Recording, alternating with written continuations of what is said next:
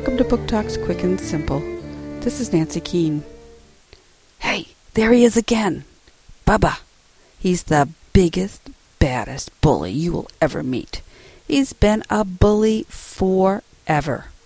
And it's not just Nolan who is the target. It's just about anybody Bubba comes in contact with. Nolan wishes he could somehow stop Bubba. He and his parents have talked to the teachers, they've talked to the principal, but nothing seems to work. Until Nolan gets an idea. A marvelous idea. Taking on a secret identity, he sets up a web page and exposes Bubba for what he is. Do you think this is going to work? Secret Identity by Wendelin van Draanen. Knopf, 2004.